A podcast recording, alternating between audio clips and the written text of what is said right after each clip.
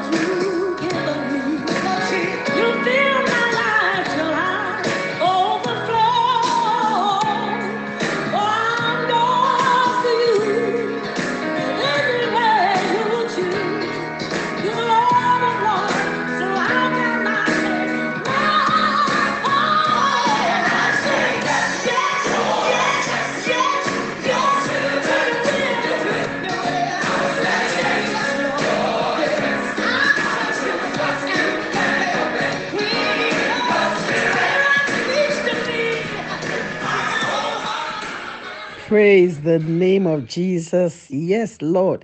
This is what we say to Him every day, and we are blessed. Once we stand in agreement with the Word of God, we are blessed. Amen. Because His Word is His will, and His will is good. Beloved, this morning I bring you a word of encouragement from the heart of your Father to set you off in this new year 2024. And the title of my message is to set a new pace and order for your life. It's a word of encouragement to help you set a new pace and order for your life.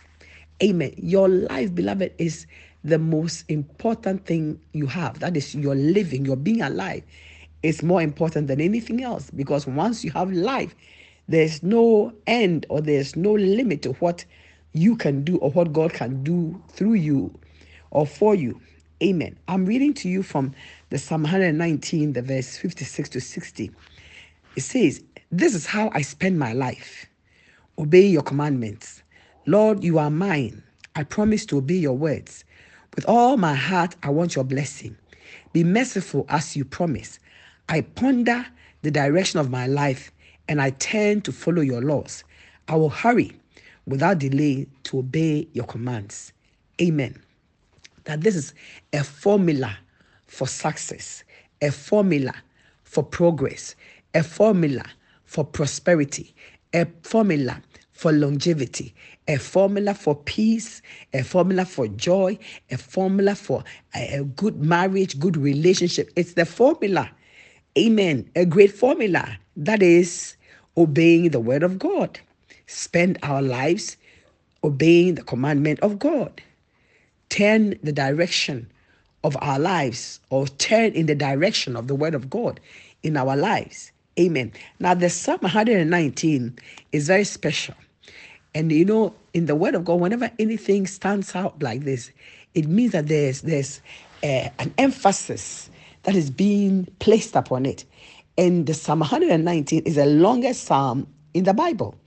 Amen. And it's very significant in that it holds a lot of wisdom and counsel concerning the word of God. The psalmist uses the words like precept, testimony, commandments, law, righteous judgments, statutes, and many more to refer to the word of God, the written word of God, the Bible that you have in your hands. Amen.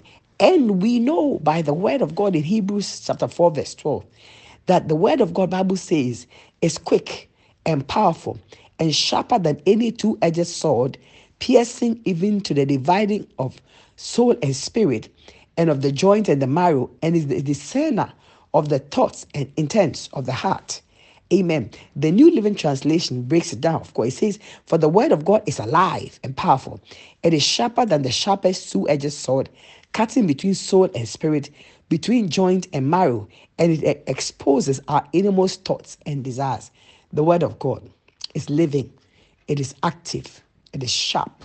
Amen. To be able to divide between soul and spirit because you see between the soul of a man and the spirit of man the, the, it's just a fine line. You know it flows into one another. Very fine line. But the word of god is able to divide the soul and the spirit. That is why through the word of god somebody can receive christ. Somebody can be convicted of sin. Somebody can be healed. Somebody can be changed because even if the problem is in the is, in the, is the soul once the spirit man receives the word of God and mounts up in strength, that thought or that thing that is affecting the soul, which is affecting the body, can be changed. Amen. So the word of God is powerful. There's nothing that can change the life of any person for good as the word of God can. There's a Methodist hymn which says that the vilest offender who truly believes that moment from Jesus a pardon receives. The vilest offender who truly believes the word of God, that moment he believes, he receives a pardon and he's a changed man. He's a different man. Hallelujah. So the word of God is powerful and there's nothing like the word of God.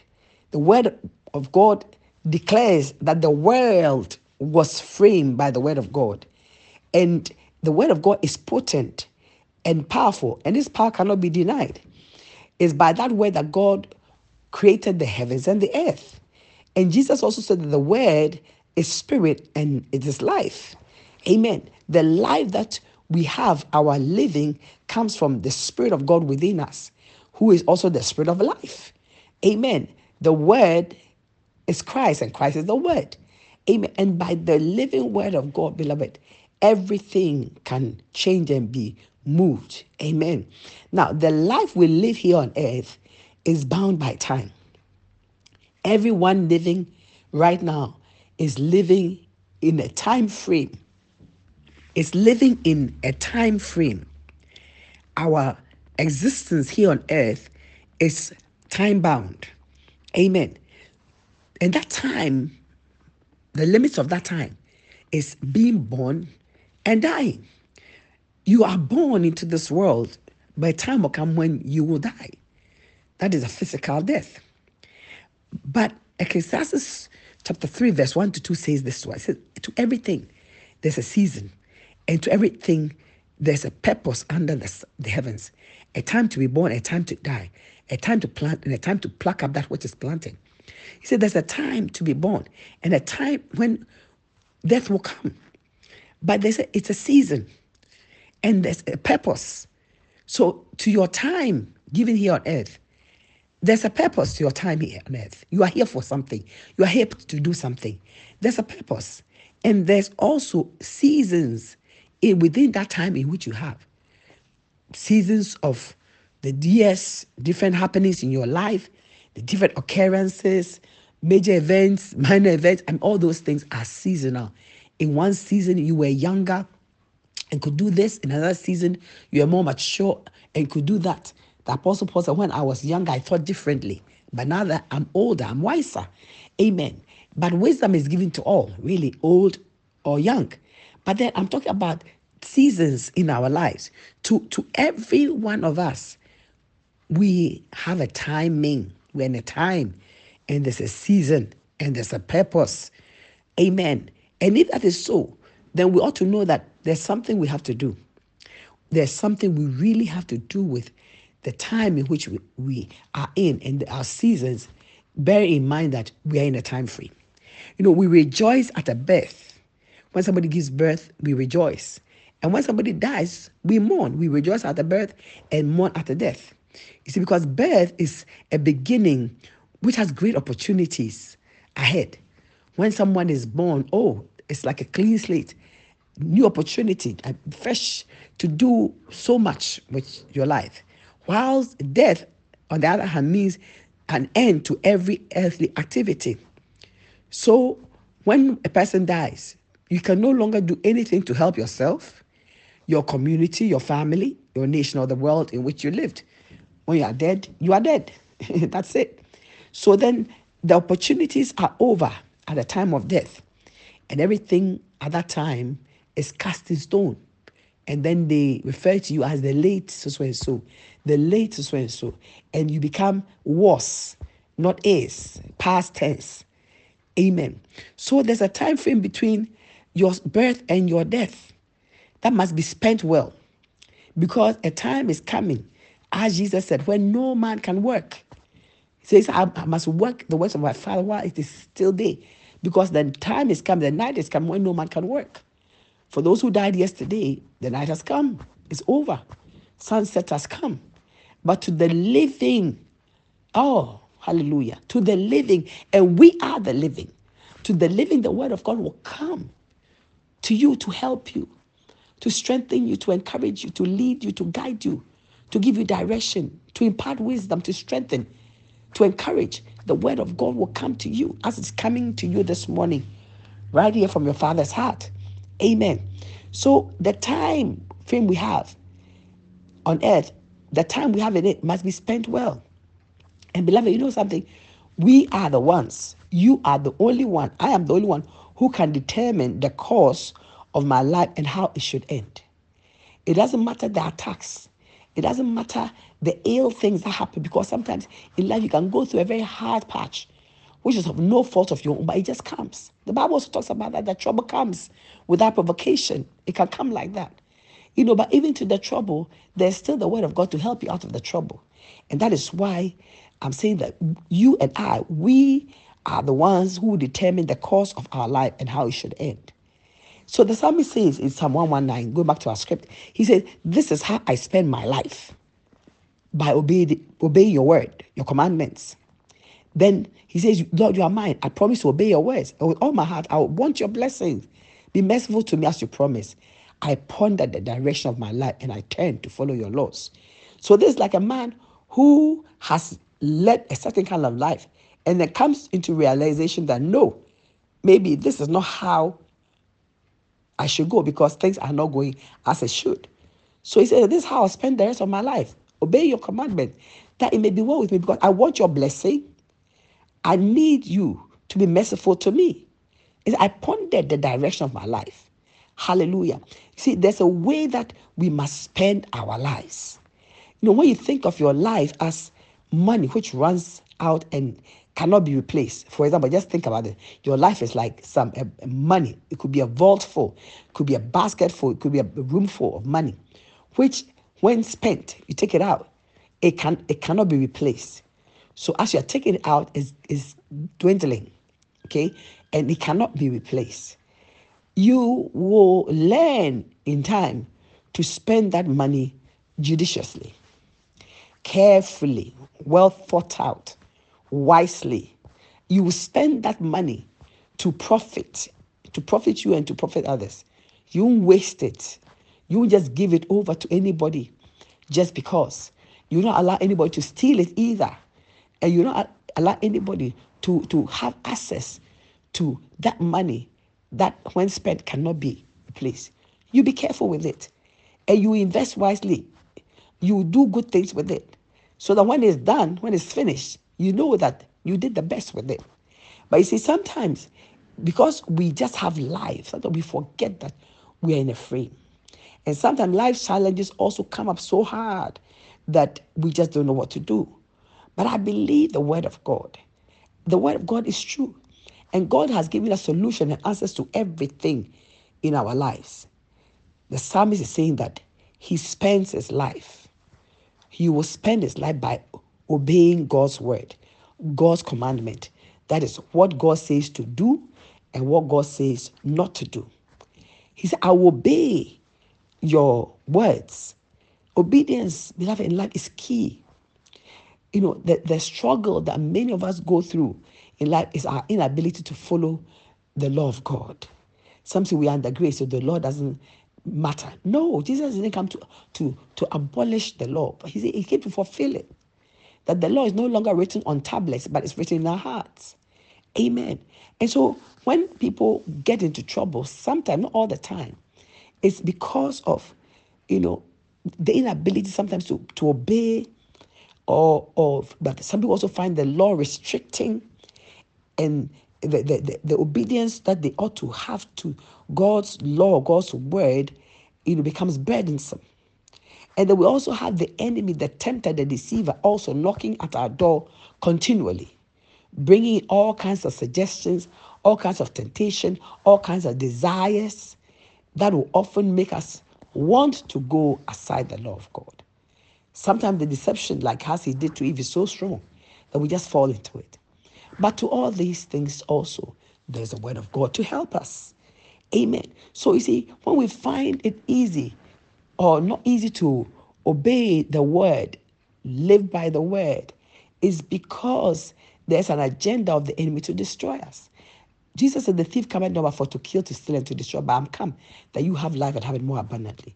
Jesus wants and has paid the price for us to have an abundant life. But obedience is key. Amen. When we obey God's word, it's for our safety, it's for our well being, as well as the safety and the well being of others around us. You know, can you imagine a lawless place, a lawless country where everybody can do whatever they like, no law, no restriction. So somebody can just get up, get to the street and butcher people. Somebody can just get on the street and knock people over and nothing. It will be chaotic. Without law, there can be no order. And without order in life, beloved, lack of order is chaos. And we want we don't want chaos on the street. We don't want lack of order in, in a place. In the same way, we should not want chaos in our lives and not want lack of order in our lives.